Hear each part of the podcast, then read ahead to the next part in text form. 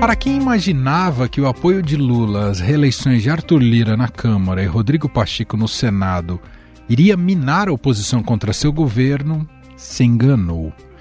Apesar de ter cedido espaço no Executivo Federal para uma gama de partidos, o presidente não tem conseguido isolar parlamentares contrários à sua administração. Agora, nós precisamos fazer oposição, nós precisamos principalmente barrar aqueles projetos que certamente virão e serão altamente prejudiciais ao Brasil. O principal desafio que se impõe neste momento é tentar evitar a instalação de uma C P I mista com deputados e senadores sobre os ataques aos prédios dos três poderes em oito de janeiro. A oposição vai insistir na abertura da C P M I e quer usar a comissão para apontar responsabilidades do executivo nos ataques. Um dos alvos é o ministro da Justiça, Flávio Dino. Que olhando nos seus olhos, eu vejo que o senhor sabe que a terra é redonda. Então, deputado, assim como o senhor sabe que a terra é redonda, nunca mais repita essa mentira.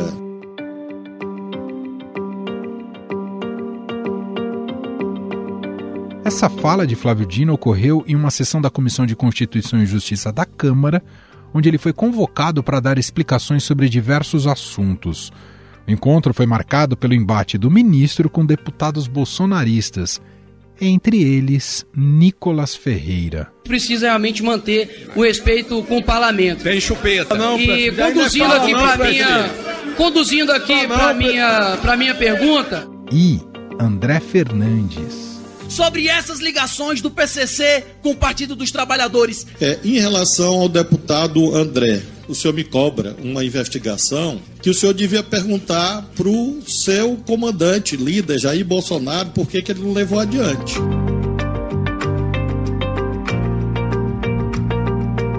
Aliás, esse embate deve ser reeditado hoje, já que Flávio Dino irá à Comissão de Segurança Pública para prestar esclarecimentos acerca dos decretos da política de armas e munições feitos até agora no governo Lula. Mas por que o governo não quer a instalação da C P M I dos atos do oito de janeiro? O Planalto alega que isso vai atrapalhar votações de propostas consideradas essenciais, como a do novo arcabouço fiscal e a reforma tributária, além de ser um palanque para a oposição. Mas se por acaso eles me pedissem um conselho, sabe que é difícil pedir conselho, eu dizia, não faça o C P I, porque não vai ajudar. Adversários de Lula têm apoio de cento e noventa e dois deputados e trinta e sete senadores para a abertura da C P M I. O presidente do Senado, Rodrigo Pacheco, prometeu ler o requerimento para instalar a comissão no dia dezoito, após a viagem do presidente Lula à China. A C P I, alcançando a C P I do Senado, de autoria da senadora Soraya Tornick, cujo requerimento está no sistema, alcançando o número de assinaturas e tendo o fato determinado, também haverá leitura, assim como a do senador Plínio Valério. Mas esse não é o único foco da oposição ao governo Lula. O novo arcabouço fiscal, apresentado pelo ministro da Fazenda Fernando Haddad, entrou na mira.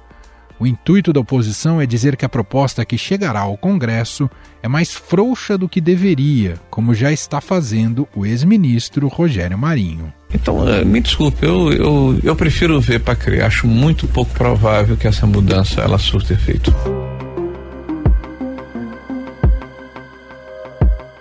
Outra frente da oposição será cobrar promessas de Lula na campanha, como a isenção do imposto de renda para aqueles que ganham até cinco mil reais. Nesta estrada espinhosa para o governo, tem ainda a questão da volta das comissões mistas para analisar as medidas provisórias de Lula. Além do atrito entre Lira e Pacheco para o funcionamento desses grupos, ainda há a intenção da oposição em dificultar a aprovação desses textos, como nesta fala do líder da oposição no Senado, Carlos Portinho. Quero aqui destacar que há prejuízos aos estados onde há a extração do petróleo. Terão um impacto direto com essa medida na sua arrecadação.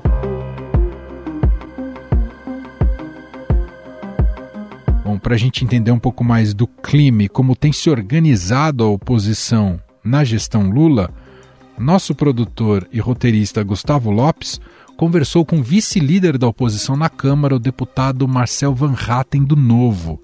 Vamos ouvir. Tudo bem, deputado? Olá, Gustavo. Tudo bem. E você? Tudo certo. Deputado, eu queria primeiro é, perguntar para o senhor a impressão, a sua impressão em relação à oposição no Congresso. Há uma imagem de que ela estaria fragilizada, até pelos acordos que foram costurados aí já no início do governo com, com o Centrão, com alguns partidos.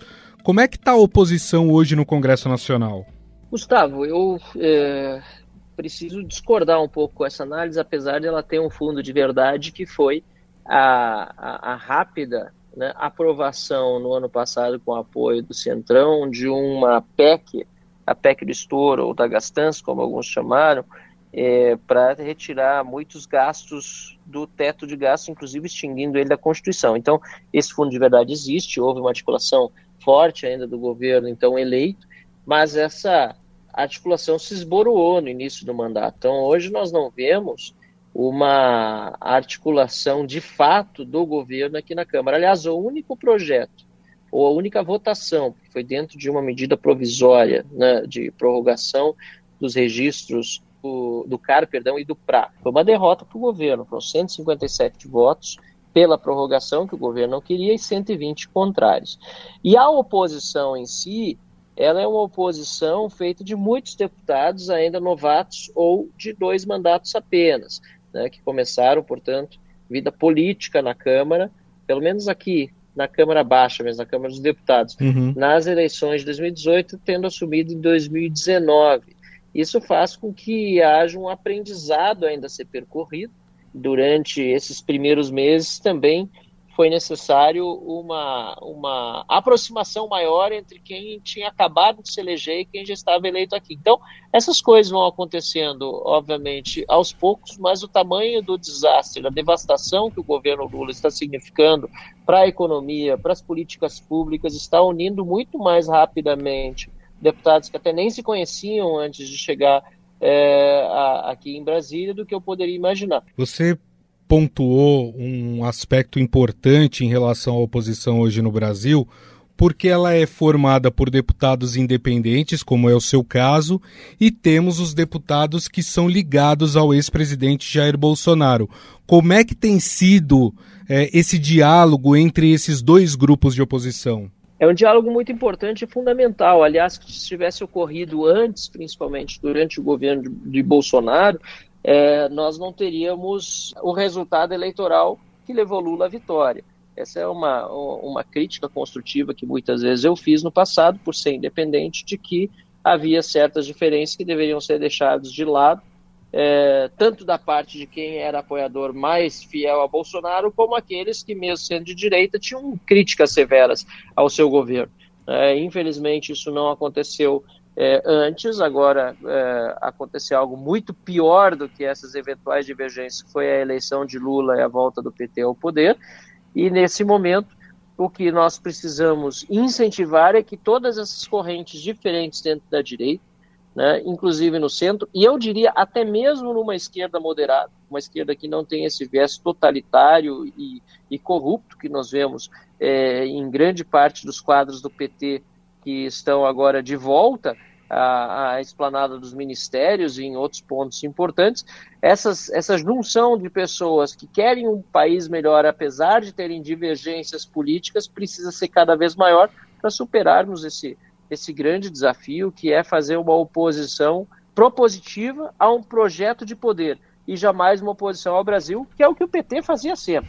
Quando o senhor citou na, na outra resposta o amadurecimento, porque você tem muitos parlamentares novatos, dá para a gente pegar como exemplo o que aconteceu na C C J da Câmara, na participação do ministro da Justiça, Flávio Dino?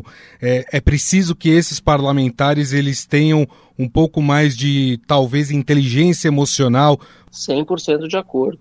É, e isso vale para os dois lados do corredor, inclusive, talvez a, a representação, a pior representação do que está acontecendo em, em quesito de ofensas está justamente no deputado Janones, que durante uma, a, e é da esquerda, né, que durante uma, uhum. uma, essa mesma reunião que você menciona aí na C C J, A, é, ofendeu parlamentares na direita. Agora, é, na direita também existem excessos que precisam ser contidos e a maturidade vai levar a isso. O importante é que nós tenhamos é, a clareza de que o P T também não está mais sozinho, o P T e a esquerda não estão mais sozinhos na tribuna da Câmara dos Deputados, porque uh, houve essa hegemonia da esquerda durante muitos anos, É, em que somente eles se pronunciavam. E agora existe uma oposição. Alguns com uma característica, né, mais forte, ou, ou de, de, de uma fala menos é, rebuscada, inclusive, assim como há na esquerda, e outros que eu entendo ser o papel melhor é, de um parlamentar, conseguem fazer as suas críticas de uma maneira mais é, adequada, né, inclusive aquilo que se espera É, de um representante do povo brasileiro aqui em Brasília. Nós temos aí pela frente, deputado, alguns embates entre governo e oposição. Vou citar aqui três exemplos. É, a C P I dos atos de oito de janeiro, que vocês estão lutando para implantar essa C P I e o governo não quer essa C P I. Nós temos também o novo arcabouço fiscal, que vai cair aí no Congresso para ser aprovado ou não, e tem essa questão das comissões mistas para poder aprovar, avaliar, né, as medidas provisórias do governo. Como é que vocês da oposição têm se organizado em relação a esses assuntos? Gustavo, são três excelentes exemplos, né, que tratam de temas uh, diferentes da administração pública e, e, e da política nacional. O primeiro são os lamentáveis ataques ocorridos na C P I, no, no dia oito de janeiro e que precisam ser, até é, o final, averiguados, ou seja, aqueles que eventualmente forem culpabilizados, que sejam punidos, né? E aqueles que sofreram injustiças, afinal, eu mesmo vi com os meus próprios olhos, indo a Papuda e a Colmeia, que são os presídios respectivamente masculino e feminino aqui de Brasília, muitas pessoas presas sem o devido processo legal, sem provas e certamente muitas, inclusive, injusta e inocentemente. Então isso tudo vai precisar ser reparado, inclusive a história vai estar aí para contar e nós, parlamentares, precisamos fazer nossa parte. O fato de o governo colocar sob sigilo as imagens do Palácio do Planalto e não querer a instalação da C P M I, no mínimo gera suspeição de que algo pode respingar no Palácio do Planalto em virtude de eh, omissões que, eh, no mínimo, né, contribuíram para o tamanho da depredação. Sobre o arcabouço fiscal, ficou muito claro que o governo não tem realmente compromisso com a responsabilidade fiscal. Imagina um arcabouço fiscal ah, apresentado que foca no lado da receita e não da despesa, isso já é um, um disparate em si, e como a própria internet acabou apelidando, acaba sendo uma espécie de calabouço, ou seja, uma prisão dos brasileiros a essa eterna condição de devedores, né, com a dívida estourando, inflação retornando, pois essas devem ser as consequências de uma aprovação do arcabouço fiscal da forma como foi apresentado pelo governo, e nós temos que atuar fortemente para que não se concretize. E, por fim, a disputa entre Câmara e Senado também acaba sendo uma disputa entre Arthur Lira e o governo Lula. O fato de Lira preferir que as medidas provisórias tramitem da forma expressa como ocorria durante a pandemia, a meu ver, demonstra que ele quer concentrar o poder de indicar os relatores sem precisar passar por uma comissão mista em que participam doze deputados e doze senadores, dando mais possibilidade para o debate. De outro lado, o presidente do Senado não quer aceitar isso, primeiro porque é inconstitucional, né? A decisão foi apenas para o período da pandemia e eu concordo que a Constituição precisa ser seguida. Se a Constituição for mudada, é outra história. Agora, em segundo lugar, claro, o Rodrigo Pacheco quer isso porque também, sendo aliado do governo, sendo mais próximo do governo, ele quer tirar poder do Arthur Lira na tramitação também das medidas provisórias. Então é uma queda de braço que está acontecendo agora no Congresso, vencida nesse momento pelo senador Rodrigo Pacheco, afinal as comissões parlamentares mistas vão ser reinstaladas para análises de medidas provisórias, mas ninguém ousa dizer como terminará essa discussão, porque novos elementos podem ser colocados para dentro em breve. Nós conversamos com o vice-líder da oposição na Câmara, o deputado do Novo do Rio Grande do Sul, Marcel Van Hattem, a quem eu agradeço pela entrevista. Muito obrigado, viu, deputado? Eu agradeço, Gustavo, agradeço a todos aqueles que nos acompanharam e desejo é, uma excelente semana a todos. A oposição tem cumprido uma série de metas traçadas para a legislatura, com reuniões para definição de pautas e até palavras de ordem. Os parlamentares têm feito reuniões semanais para contrapor os discursos do governo Lula e coordenar as críticas ao Palácio do Planalto. No entanto, o grupo deve contar com um desfalque de peso nessa articulação. Desde que chegou ao Brasil, Jair Bolsonaro negou que irá liderar a oposição ao governo de Luiz Inácio Lula da Silva. Digo, não vou liderar nenhuma oposição. Vou participar com o meu partido, com uma pessoa experiente, vinte e oito anos de Câmara, quatro de presidente, dois de vereador e quinze de exército, para colaborar. Essa falta de liderança e de organização por parte da oposição ainda não conseguiu ferir o governo federal nestes primeiros cem dias de Lula no cargo. Soma-se a isso as investigações contra parlamentares bolsonaristas por participações em postagens contendo fake news nos atos de oito de janeiro. Afinal, a oposição conseguirá atrapalhar o governo no Congresso Nacional? É possível uma coordenação entre bolsonaristas e o Centrão? Sobre esses temas, vamos conversar com o cientista político e professor da F G V, Eduardo Grin. Olá, professor, seja muito bem-vindo, tudo bem? Olá, Emanuel, tudo bem? Mais um prazer estar mais uma vez com vocês.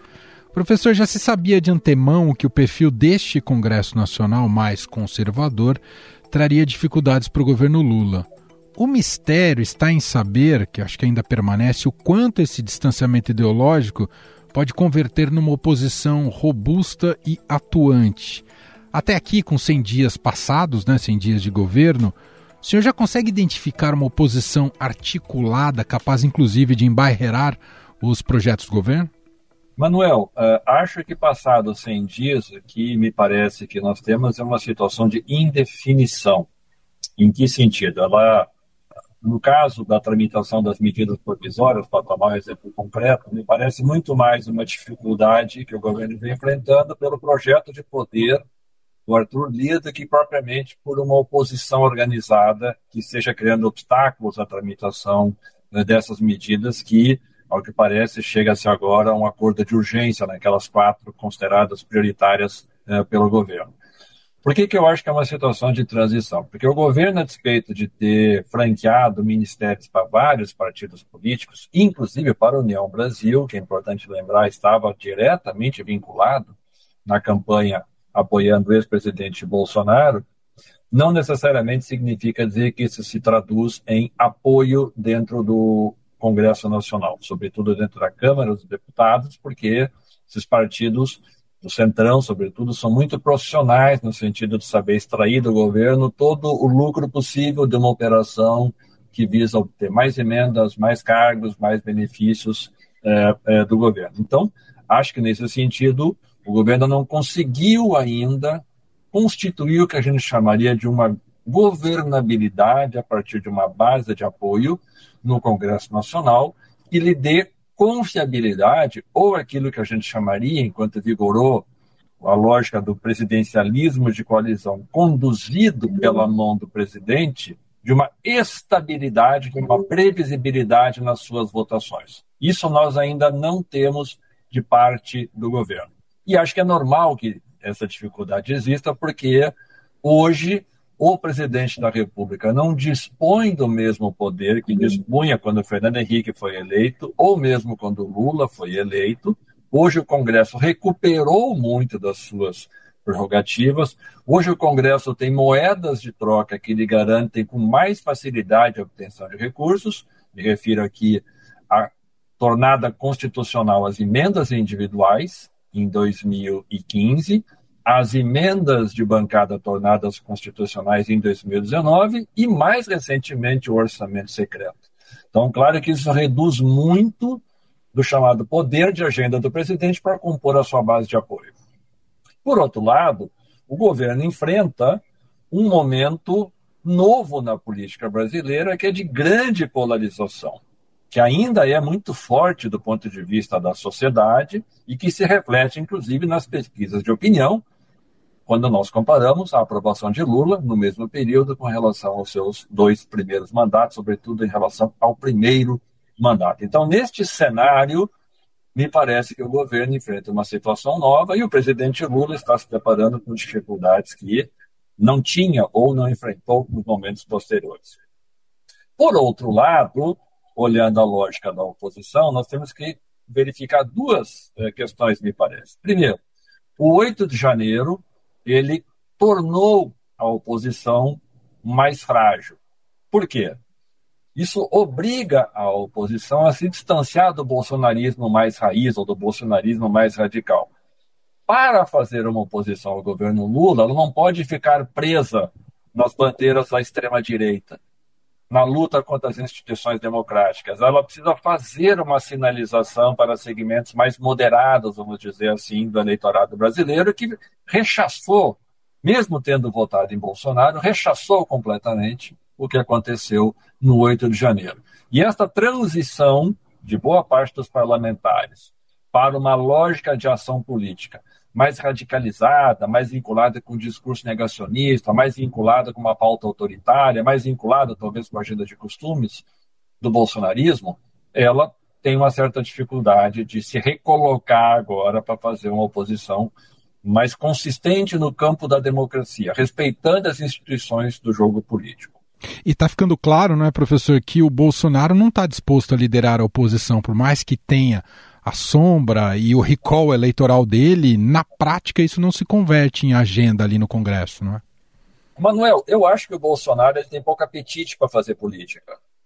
Eu não consigo ver, ver o Bolsonaro com um esforço de liderar a oposição, que significa ter que sentar com deputados, tem que fazer reunião, tem que produzir acordos políticos, ele vai ter que, teria que entrar em campo para começar a pensar quem seriam os candidatos do P L nas capitais, principais cidades do Brasil para as eleições de dois mil e vinte e quatro. Ele teria que negociar quais as posições que o P L, o seu partido, ou eventualmente os aliados do P L adotariam frente a medidas que o governo vai, vai apresentar no Congresso. Essa disposição política, eu acho que ela está um pouco longe daquilo que foi a trajetória do parlamentar Bolsonaro e foi a trajetória do eh, presidente eh, Bolsonaro. Então, evidentemente que ele tem um recall eh, muito alto, mas esse recall se deu numa situação bastante específica, de altíssima polarização, no qual ele tinha a máquina do governo na mão, tinha todo o recurso do chamado gabinete do ódio, das mídias sociais, que estavam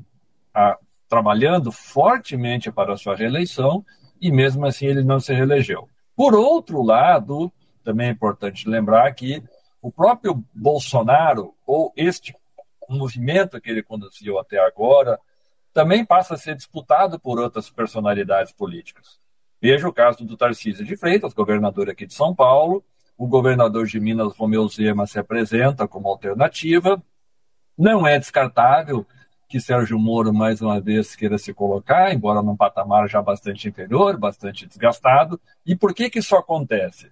Porque se Bolsonaro fosse liderar a oposição ao governo Lula, ele precisaria fazer um movimento ao centro para que fosse uma oposição aceitável para parcelas da sociedade que é antipetista ou que não concorda com Lula, mas que também não é adepta do discurso golpista, do discurso autoritário ou das práticas contra as instituições democráticas. Mas se Bolsonaro fizer este movimento ao centro, ele perde aquilo que foi seu patrimônio político mais importante, que foi justamente o discurso de radicalização, contra a democracia, contra a política, contra a corrupção e o negacionismo. Então, Bolsonaro está numa encruzilhada do ponto de vista do seu projeto político. Eu não disse um negócio no começo do, do, do nosso papo, mas só para frisar aqui, acho que o senhor concorda, né, professor, que ter uma oposição é sempre muito importante para qualquer governo democrático, né? Não se trata aqui de avaliar vilões e mocinhos, mas isso faz parte do jogo e traz, qualifica, né, o, o debate público. Ah, até pegando esse gancho, então, professor, é, em que temas o senhor acha que a oposição pode se dar bem em relação, pode ter oportunidades em relação ao governo Lula? Eu acho, uh, Emanuel, que há alguns temas que refletem aquilo que foram os apoios uh, existentes durante a campanha em prol do, do, do ex-presidente Bolsonaro. Me refiro aqui, vou dar exemplos, tá?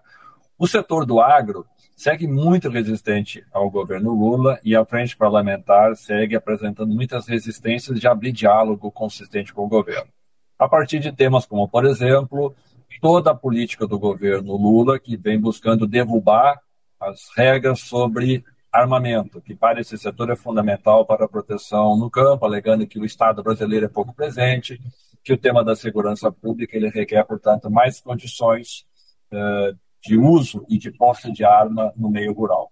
Paralelo a isso, também a dificuldade do governo Lula de conseguir ter um posicionamento mais claro sobre as invasões da M S T, claro que são muito menores ainda frente ao que já foram, mas ela levanta sempre essa preocupação de que o tal do abril vermelho, em geral o M S T anuncia, pode ser um prenúncio de uma escalada de novas invasões. Então, por aí, eu acho que a oposição poderia capturar, reter, ou pelo menos mitigar ou dificultar o diálogo do governo Lula com esse segmento, que por sua vez pode vir a se constituir seus acordos, sobretudo com a China, decorrente da viagem do presidente Lula, abrindo mais negócios para o agro, podem vir a criar uma ponte com o setor. Mas acho que aí nós temos um caminho que, do ponto de vista ideológico, facilitaria a, a oposição manter esse contato, agregado também à pauta ambiental. Como também na, na, na agenda de segurança pública, sobretudo pela lógica do bolsonarismo, de que o governo Lula vem ou pode vir a fortalecer É, grupos de bandidos, por assim dizer, que a pauta dos direitos humanos ela não é tão importante quanto a defesa do cidadão a partir do uso e da liberação e da posse das armas e, portanto, pode ser um segmento que não é desprezível na sociedade brasileira, ainda que setenta e cinco por cento, se não estou equivocado, de uma pesquisa do Datafolha alguns meses atrás, mostra que há um, um rechaço da maioria da população contra a maneira como o Bolsonaro lidou com a questão das armas, mas há vinte e cinco por cento que se mostraram menos críticos e, portanto, esse é um segmento que não é desprezível uh, do ponto de vista eleitoral e de base social. Acho que tem também uma outra pauta importante que tem a ver com essa agenda de costumes. O governo Lula tem, até agora, mostrado a dificuldade de ampliar diálogo com os chamados setores evangélicos. E esse é um setor bastante refratário a pautas que circulam no ambiente dos, dos partidos de esquerda, tal como igualdade de gênero. Isso, isso esbarra na visão da família tradicional comandada pelo homem provedor do lar e essas igrejas evangélicas, de, de, com diferentes matizes, acaba é, levando em conta. Então, esse é um segmento que eu acho que o governo também vai ter dificuldade. Há vários pastores de diferentes matizes ainda sendo fortemente crítico a essa posição do governo, e me parece que pode ser que por aí também haja um outro caminho a ser, a ser explorado pela, pela oposição. Falta atualmente, apesar do quadro partidário brasileiro ser essa excrescência, né, com tantos, tantas siglas, professor, mas falta, mesmo com tantas siglas, falta uma liderança de centro-direita mais programática que possa liderar essa oposição. Muitos partidos situados ao centro e à direita estão muito enviesados por esse lado do, do fisiologismo? Ah, eu não tenho dúvida. Eu acho que nós não temos hoje no Brasil um partido que nós poderíamos chamar assim de uma posição conservadora de direita, o que não quer dizer que seja uh, adepto ao golpismo. Nem reacionária, né? Reacionária, é bom lembrar. É uma posição importante que existe em várias democracias do mundo, sobretudo abrigada dentro de legendas que a gente poderia chamar assim, de democracias cristãs, que tem a sua visão eh, dos valores, da manutenção da hierarquia, da ordem, da, da defesa do mercado, em alguns casos até de políticas também compensatórias em relação à, à população mais carente da sociedade, mas nós não temos isso hoje no Brasil. O que acabou acontecendo é que o governo Bolsonaro ele exponenciou ainda mais o fisiologismo e o clientelismo. Mas o poder adquirido pela banda mais fisiológica do Congresso se tornou tão significativo que hoje se torna uma maneira de fazer política que simplesmente coloca para debaixo do tapete qualquer é, discurso mais programático que possa vir, por exemplo, de um P T, ou se a gente for imaginar que um P L, que hoje é o partido de direita com o maior número de deputados no Congresso, possa vir a ter algum incentivo para construir uma agenda eh, de direita séria, vamos dizer assim, como, como a gente tem eh, em, outras, em outras democracias. Então, sim, isso falta. E por que, que eu acho que falta? Porque assim como nós temos um terço da sociedade brasileira que historicamente sempre votou no P T, nos piores e nos melhores momentos, o P T sempre arranca com esse piso de um trinta por cento aproximadamente, nós também temos na sociedade brasileira uma visão muito conservadora. A sociedade brasileira é também muito conservadora. E, nesse sentido, acho que esse é um segmento que, social que tem essa visão de mundo, que está mais órfão de ter alguém que o represente de maneira orgânica, por assim, por assim dizer. Muito bem, nós ouvimos por aqui o cientista político da F G V, Eduardo Grin, mais uma vez gentilmente aqui atendendo ao nosso podcast. Obrigado, viu, professor? Obrigado, Manuel. Sempre um prazer estar com vocês. Estadão Notícias. Este foi o Estadão Notícias de hoje, terça-feira, onze de abril de dois mil e vinte e três. A apresentação foi minha, Emanuel Bonfim. Na produção, edição e roteiro, Gustavo Lopes e Gabriela Forte. A montagem é de Moacir Biasi. E o nosso e-mail, podcast arroba estadão ponto com. Um abraço para você e até mais.